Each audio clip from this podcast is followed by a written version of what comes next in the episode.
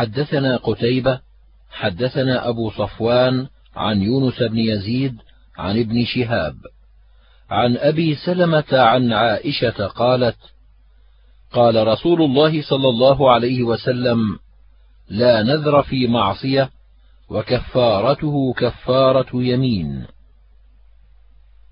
قال وفي الباب عن ابن عمر وجابر وعمران بن حسين. قال أبو عيسى هذا حديث لا يصح لأن الزهري لم يسمع هذا الحديث من أبي سلمة. قال سمعت محمدا يقول روى غير واحد منهم موسى بن عتبة وابن أبي عتيق عن الزهري عن سليمان بن أرقم عن يحيى بن أبي كثير عن أبي سلمة عن عائشة عن النبي صلى الله عليه وسلم قال محمد والحديث هو هذا. حدثنا أبو إسماعيل الترمذي واسمه محمد بن إسماعيل بن يوسف. حدثنا أيوب بن سليمان بن بلال. حدثنا أبو بكر بن أبي أويس عن سليمان بن بلال عن موسى بن عقبة وعبد الله بن أبي عتيق عن الزهري. عن سليمان بن أرقم عن يحيى بن أبي كثير عن أبي سلمة عن عائشة عن النبي صلى الله عليه وسلم قال: لا نذر في معصية الله وكفارته كفارة يمين.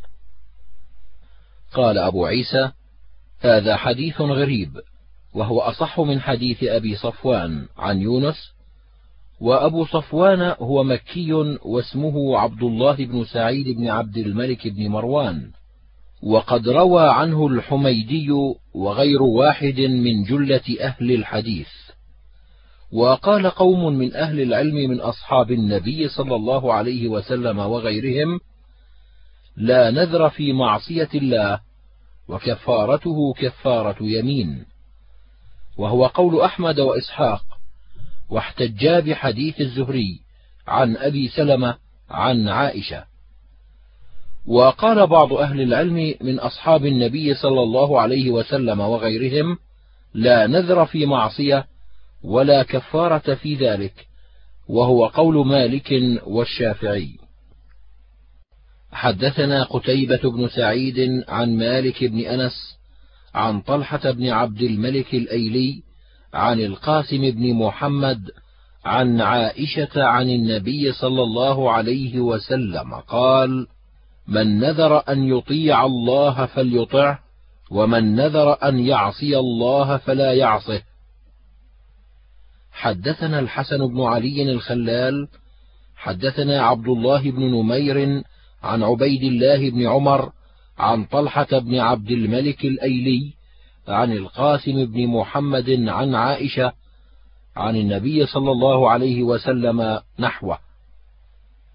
قال أبو عيسى هذا حديث حسن صحيح وقد رواه يحيى بن أبي كثير عن القاسم بن محمد وهو قول بعض أهل العلم من أصحاب النبي صلى الله عليه وسلم وغيرهم وبه يقول مالك والشافعي قالوا لا يعصي الله وليس فيه كفارة يمين إذا كان النذر في معصية.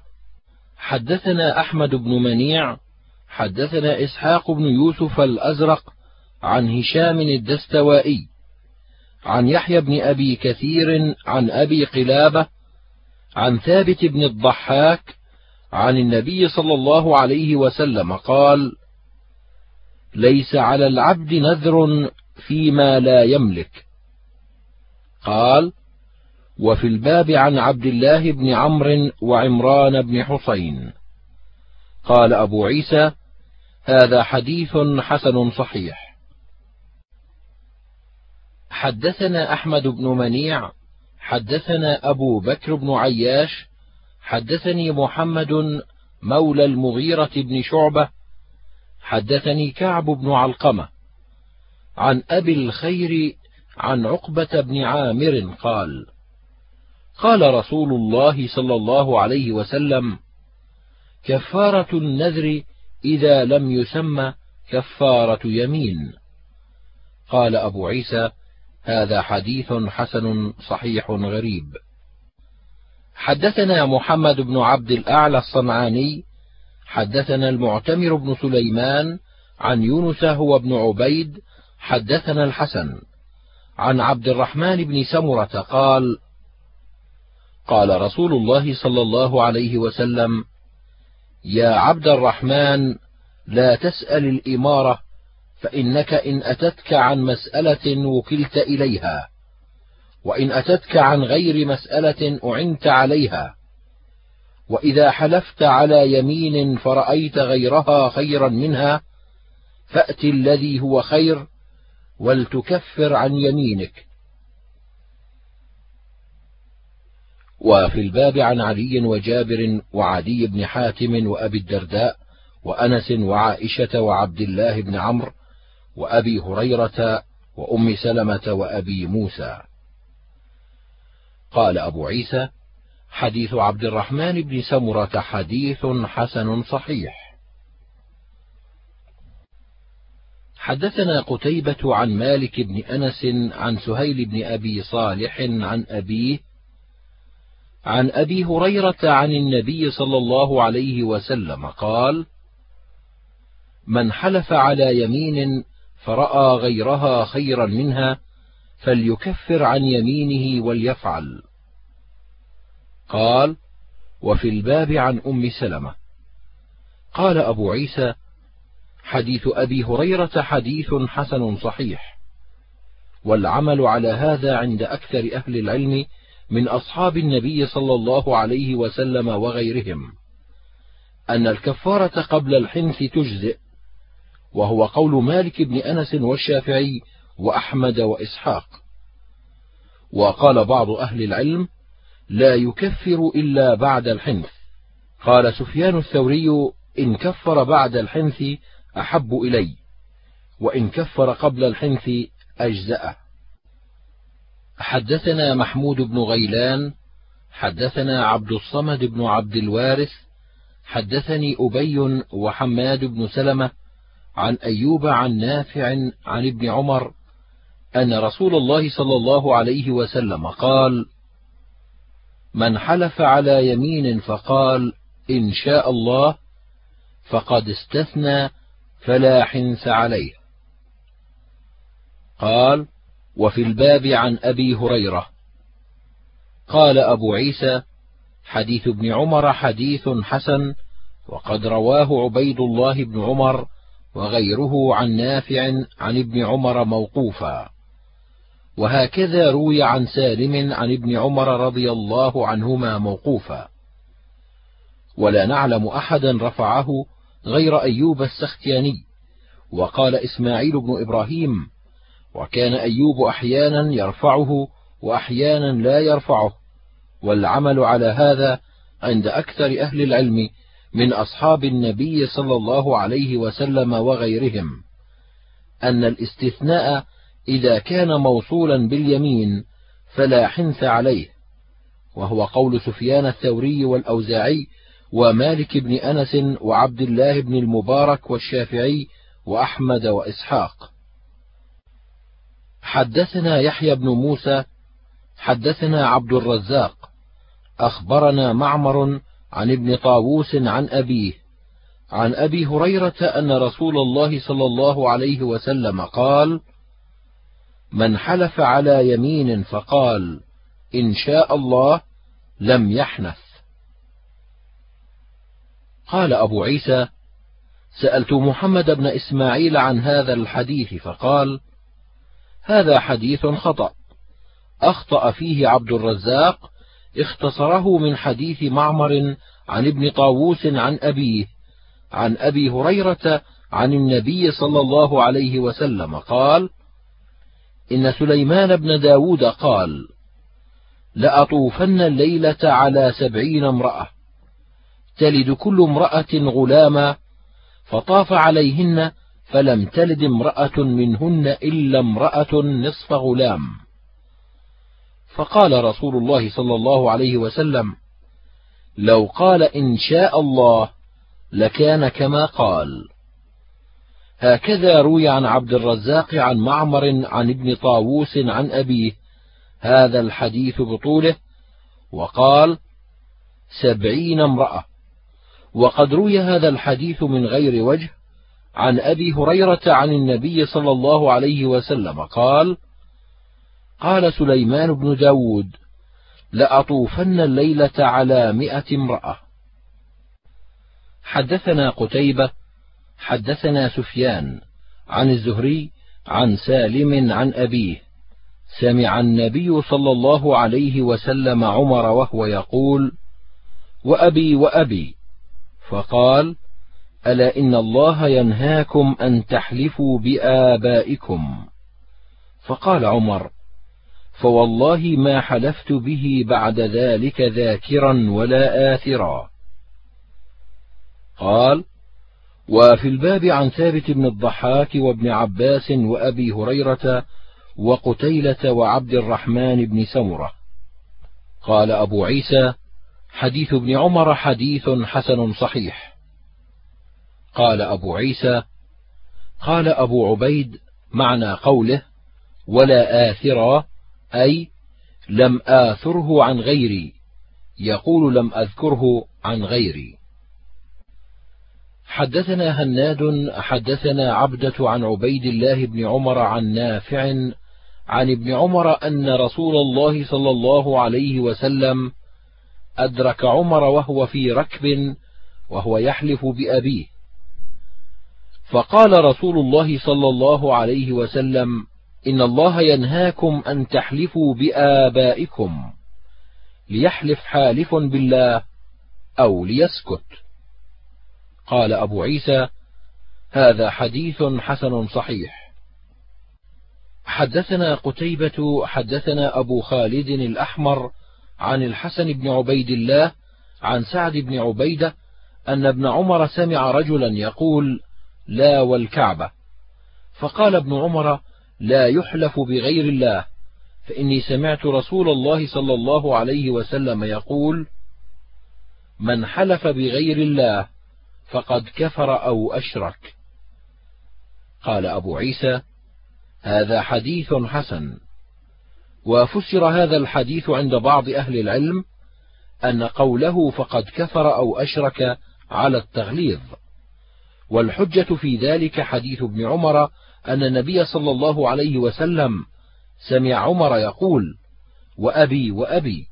فقال ألا إن الله ينهاكم أن تحلفوا بآبائكم. وحديث أبي هريرة عن النبي صلى الله عليه وسلم أنه قال من قال في حلفه واللات والعزى فليقل لا إله إلا الله. قال أبو عيسى هذا مثل ما روي عن النبي صلى الله عليه وسلم أنه قال إن الرياء شرك وقد فسر بعض أهل العلم هذه الآية من كان يرجو لقاء ربه فليعمل عملا صالحا. الآية قال لا يرائي. حدثنا عبد القدوس بن محمد العطار البصري حدثنا عمرو بن عاصم عن عمران القطان عن حميد عن أنس قال نذرت امرأة أن تمشي إلى بيت الله فسئل نبي الله صلى الله عليه وسلم عن ذلك فقال إن الله لغني عن مشيها مروها فلتركب. قال وفي الباب عن أبي هريرة وعقبة بن عامر وابن عباس. قال أبو عيسى حديث أنس حديث حسن صحيح غريب من هذا الوجه. والعمل على هذا عند بعض أهل العلم وقالوا إذا نذرت امرأة أن تمشي فلتركب ولتهد شاه حدثنا أبو موسى محمد بن المثنى حدثنا خالد بن الحارث حدثنا حميد عن ثابت عن أنس قال مر النبي صلى الله عليه وسلم بشيخ كبير يتهادى بين ابنيه فقال ما بال هذا؟ قالوا يا رسول الله نذر أن يمشي. قال إن الله عز وجل لغني عن تعذيب هذا نفسه قال فأمره أن يركب. حدثنا محمد بن المثنى حدثنا ابن أبي عدي عن حميد عن أنس أن رسول الله صلى الله عليه وسلم رأى رجلا فذكر نحوه. حدثنا قتيبة حدثنا عبد العزيز بن محمد عن العلاء بن عبد الرحمن عن أبيه عن أبي هريرة قال قال رسول الله صلى الله عليه وسلم لا تنذروا فإن النذر لا يغني من القدر شيئا وإنما يستخرج به من البخيل. قال وفي الباب عن ابن عمر. قال أبو عيسى حديث أبي هريرة حديث حسن صحيح والعمل على هذا عند بعض أهل العلم من أصحاب النبي صلى الله عليه وسلم وغيرهم. كرهوا النذر وقال عبد الله بن المبارك معنى الكراهية في النذر في الطاعة والمعصية وإن نذر الرجل بالطاعة فوفى به فله فيه أجر ويكره له النذر. حدثنا إسحاق بن منصور أخبرنا يحيى بن سعيد القطان عن عبيد الله بن عمر عن نافع عن ابن عمر عن عمر قال قلت يا رسول الله إني كنت نذرت أن أعتكف ليلة في المسجد الحرام في الجاهلية. قال أوف بنذرك. قال وفي الباب عن عبد الله بن عمرو وابن عباس. قال أبو عيسى حديث عمر حديث حسن صحيح وقد ذهب بعض أهل العلم إلى هذا الحديث. قالوا إذا أسلم الرجل عليه نذر طاعة فليف به. وقال بعض أهل العلم من أصحاب النبي صلى الله عليه وسلم وغيرهم لا اعتكاف إلا بصوم. وقال آخرون من أهل العلم ليس على المعتكف صوم إلا أن يوجب على نفسه صوما. واحتجوا بحديث عمر أنه نذر أن يعتكف ليلة في الجاهلية فأمره النبي صلى الله عليه وسلم بالوفاء وهو قول أحمد وإسحاق. حدثنا علي بن حجر أخبرنا عبد الله بن المبارك وعبد الله بن جعفر عن موسى بن عقبة عن سالم بن عبد الله عن أبيه. قال كثيرا ما كان رسول الله صلى الله عليه وسلم يحلف بهذه اليمين. لا ومقلب القلوب. قال أبو عيسى هذا حديث حسن صحيح. حدثنا قتيبة حدثنا الليث عن ابن الهاد عن عمر بن علي بن الحسين بن علي بن أبي طالب عن سعيد بن مرجانة عن أبي هريرة قال سمعت رسول الله صلى الله عليه وسلم يقول من أعتق رقبة مؤمنة أعتق الله منه بكل عضو منه عضوا من النار حتى يعتق فرجه بفرجه قال وفي الباب عن عائشة وعمر بن عبسة وابن عباس وواثلة بن الأسقع وأبي أمامة وعقبة بن عامر وكعب بن مرة. قال أبو عيسى حديث أبي هريرة هذا حديث حسن صحيح غريب من هذا الوجه. وابن الهادي اسمه يزيد بن عبد الله بن أسامة بن الهاد وهو مدني ثقة. قد روى عنه مالك بن أنس وغير واحد من أهل العلم. حدثنا أبو كريب حدثنا المحاربي عن شعبة عن حسين عن هلال بن يساف عن سويد بن مقر المزني قال لقد رأيتنا سبعة إخوة ما لنا خادم إلا واحدة فلطمها أحدنا فأمرنا النبي صلى الله عليه وسلم أن نعتقها. قال وفي الباب عن ابن عمر. قال أبو عيسى هذا حديث حسن صحيح. وقد روى غير واحد هذا الحديث عن حسين بن عبد الرحمن فذكر بعضهم في الحديث قال لطمها على وجهها. حدثنا أحمد بن منيع حدثنا إسحاق بن يوسف الأزرق عن هشام الدستوائي عن يحيى بن أبي كثير عن أبي قلابة عن ثابت بن الضحاك قال قال رسول الله صلى الله عليه وسلم من حلف بملة غير الإسلام كاذبا فهو كما قال قال أبو عيسى هذا حديث حسن صحيح. وقد اختلف أهل العلم في هذا إذا حلف الرجل بملة سوى الإسلام فقال هو يهودي أو نصراني إن فعل كذا وكذا ففعل ذلك الشيء فقال بعضهم قد أتى عظيما ولا كفارة عليه. وهو قول أهل المدينة وبه يقول مالك بن أنس وإلى هذا القول ذهب أبو عبيد وقال بعض أهل العلم من أصحاب النبي صلى الله عليه وسلم والتابعين وغيرهم عليه في ذلك الكفارة وهو قول سفيان وأحمد وإسحاق. حدثنا محمود بن غيلان حدثنا وكيع عن سفيان عن يحيى بن سعيد عن عبيد الله بن زحر عن أبي سعيد الرعيني عن عبد الله بن مالك اليحصبي عن عقبة بن عامر قال قلت يا رسول الله إن أختي نذرت أن تمشي إلى البيت حافية غير مختمرة. فقال النبي صلى الله عليه وسلم إن الله لا يصنع بشقاء أختك شيئا. فلتركب ولتختمر ولتصم ثلاثة أيام. قال وفي الباب عن ابن عباس.